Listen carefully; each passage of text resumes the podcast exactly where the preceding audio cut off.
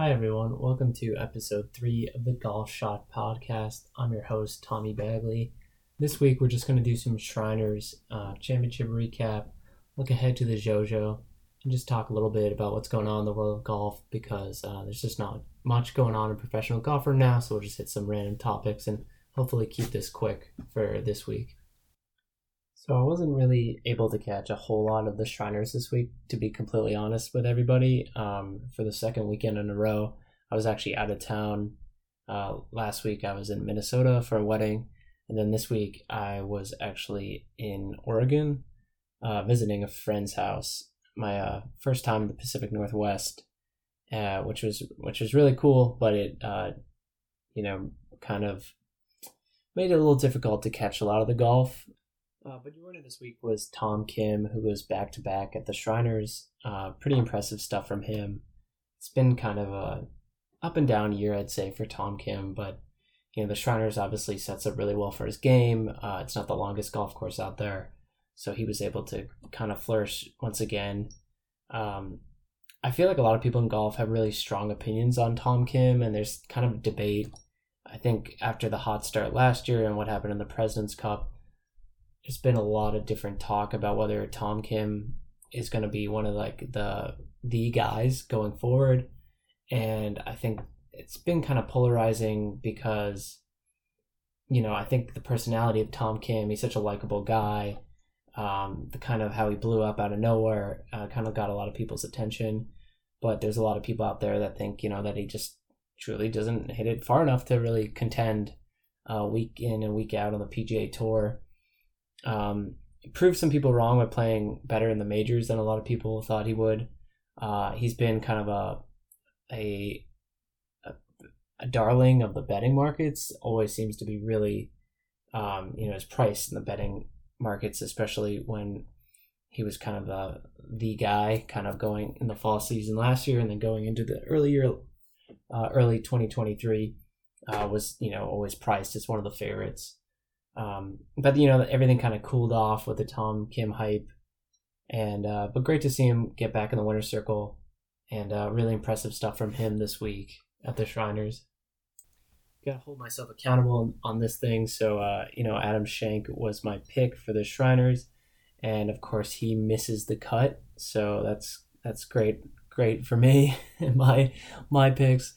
Um, I will have a pick this week for the JoJo. Don't don't you worry. Uh, but as I, have I've been trying to to say on this thing, I am I am no expert, and uh, there's a lot of people on Twitter and elsewhere in uh, the marketplace that will you'll do better uh, getting picks from. But I like to share it. You know, I like to have a record on, record of it, and uh, I'm gonna be holding myself accountable uh, for the picks, and and you guys can either make fun of me or roll with me maybe we'll get hot. Uh, but it's been a 2023 was a pretty rough year, I'd say, in the picks department. Um, so we'll see. So I did want to just mention, you know, I did say it was I went to Oregon last weekend. Um, this is not necessarily golf related, but there is a slight golf bent to it. Um, I think a lot of people go to the Oregon coast who are golf fans or natural naturally be like, "Oh, did you go to to Bandon?" Uh, I did not go to Bandon. It is the closest I've been to Bandon for sure. I was about um, four hours north of there, kind of in the coast on the coast coast of Oregon, but uh, much closer to Portland. Uh, Bandon is pretty famously uh, remote and kind of in the middle of the state on the coast there, in a, in a pretty pretty unpopulated rural uh, part of the coast. Um, but I gotta say, I did get a feel to what that kind of coastline looks like and feels like. I think where I was was a lot more rocky uh, terrain than what's down at, at Bandon. But uh, yeah, I mean, it's it, I'm sure the cliff cliffside golf courses there are just spectacular. I've I've definitely seen plenty of pictures and taken a lot of you know the video tours and stuff from that are online, and uh, it's it's definitely a a must do destination. I, I can't wait to do it sometime. I got to get a group of core golf friends to do it with me because I don't think I have a, a uh, group of friends who are like hardcore enough to want to do it with me. Uh, but definitely a bucket list item. Uh, can't wait to do that someday. And, and I definitely get the appeal Uh, Oregon's got kind of a Scottish weather type of feel, maybe even more kind of like damp than Scotland. So it's a little bit more, you know, the kind of the greenery that you associate with the Pacific Northwest. But yeah, it was really beautiful up there. And, um, you know, one thing I always do visiting a place, somebody who's interested in kind of geography and, and new places, new cities, is I'm always like on uh, Google Maps and Google Earth before a trip, just kind of like looking around, going on Street View, looking at photos. And I always find different golf courses that are kind of cool. Uh, so this week I found like Waverley Country Club, which was just outside of Portland um, on the Willamette River that runs through the city. And I thought that was like, it was super cool looking. Uh, would love to play. Looks like a really nice kind of uh, fancy private club in the area. Uh, designed by a guy named H. Chandler Egan, who I was unfamiliar with. Um, but recent renovation by Gil Hanse, and uh, it looked really cool, really cool. You know, it's tough to not get on Google Google Earth or Google Street View or Google Maps and kind of like see golf courses and be like, "Ooh, that looks cool," and then all of a sudden you're doing a deep dive and getting distracted at work, as I do, and I have to be like, "Okay, gotta stop cruising around and get back to work." So I'd say what I'm most, what I cut the most of for the Shriners was definitely uh, the Fridays round, as I was kind of following the Lexi Thompson storyline as she kind of hovered around the cut line. And I gotta say, I watched, um, I was able to watch quite a bit of her her opening round and then some of her her second round, and I was really um, blown away by her ball striking. I thought it was just a tremendous performance from her, to Green. Um, really impressed me by the length that she was hitting it, um, and just just her all around ball striking. She was clearly keeping keeping up with the guys, uh, hitting fairway woods into a lot of holes strategically, hitting basically every fairway, um, and hitting at so many greens, which obviously made life a lot easier for her. Uh, the putter you know, she what really was helping her on when she was inside the cut line, she had hold some like nice long putts, like t- over 20 feet, which is not something I, am accustomed to really seeing her drop on the LPGA tour. So I think that was really impressive and definitely helped uh, with the overall like flow of her game. Uh, what I didn't see is the end of her round Friday, and I was listening to the Shotgun Start podcast this morning, and it sounds like from what Shane Bacon, who was uh, co-hosting today or yesterday said was that she hit some pretty Lexi Thompson putts down the stretch, which were the you know are the short missed putts.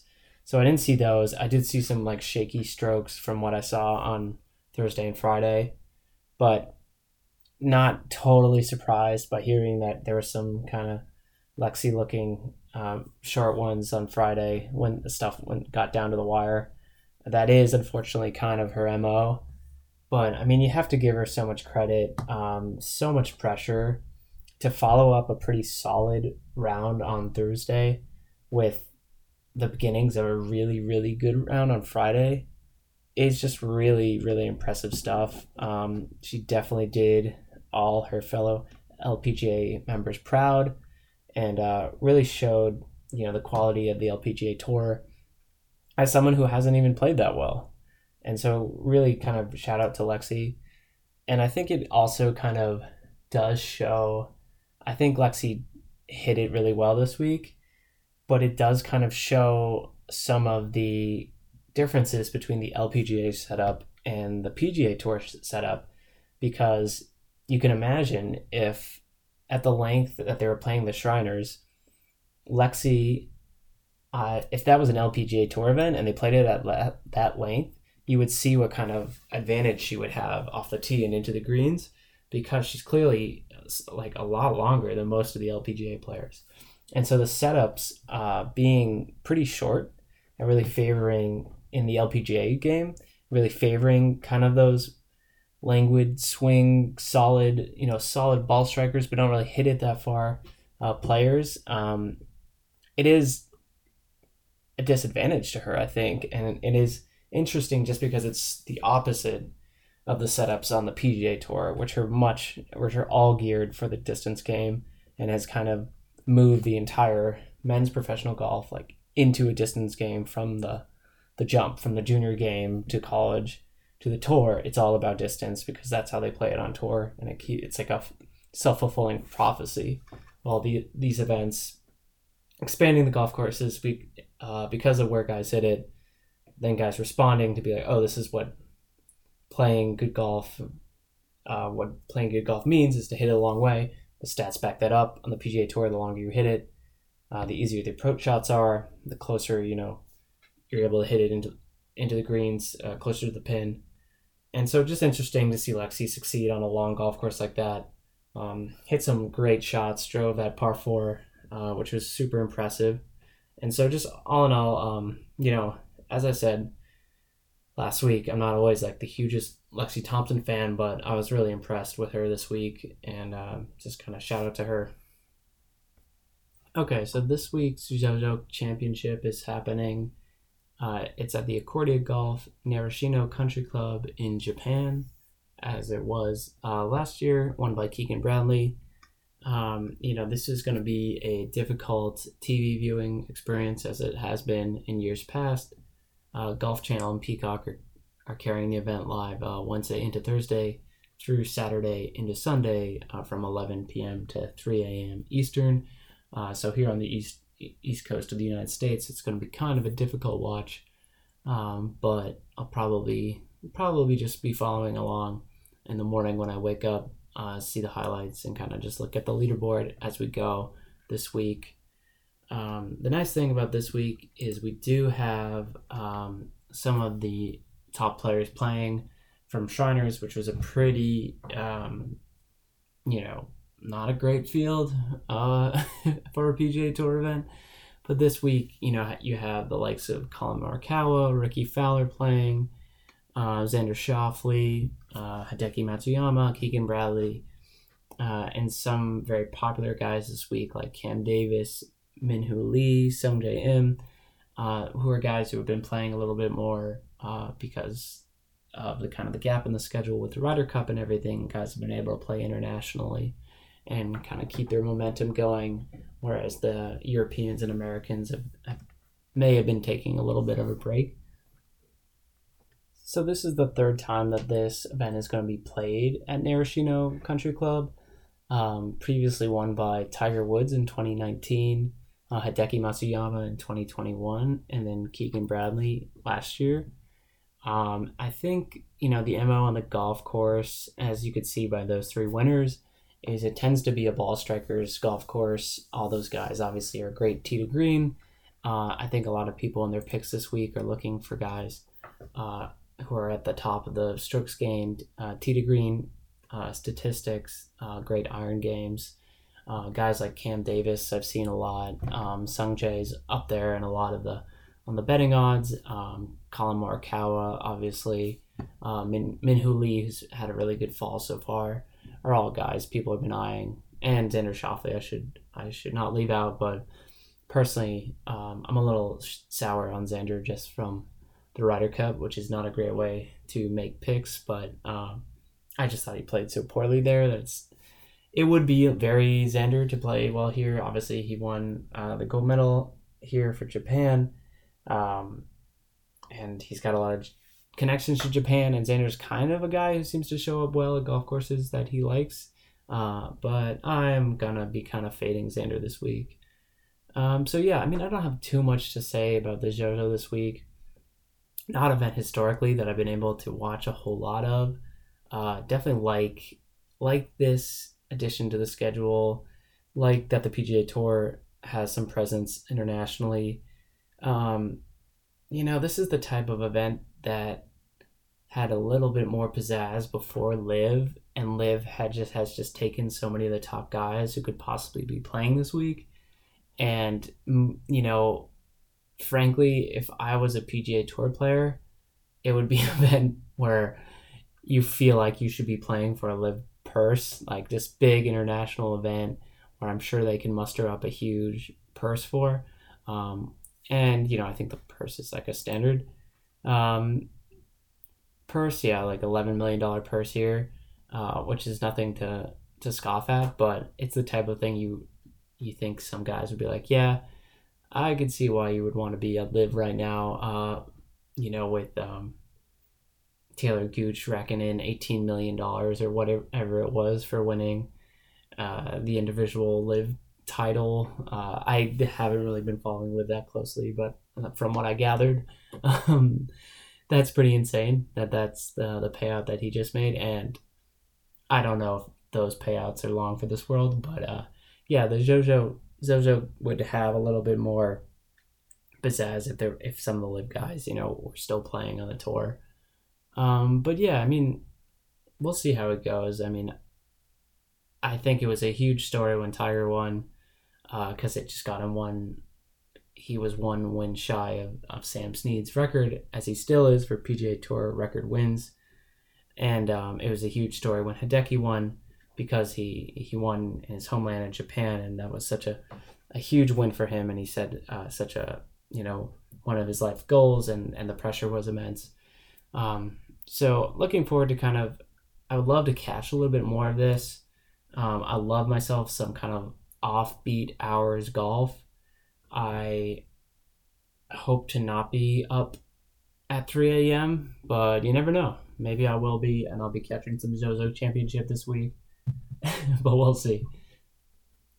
Okay, just to wrap up this week's episode, uh, pick this week, uh, take at your own peril. Uh, talked to him, talked about him a little bit previously as a defend as a former champion here, but that's Hideki Matsuyama, who I just you know has had an up and down year, up and down couple years, battling injuries uh, withdrew from the BMW Championship at Wentworth a couple weeks ago.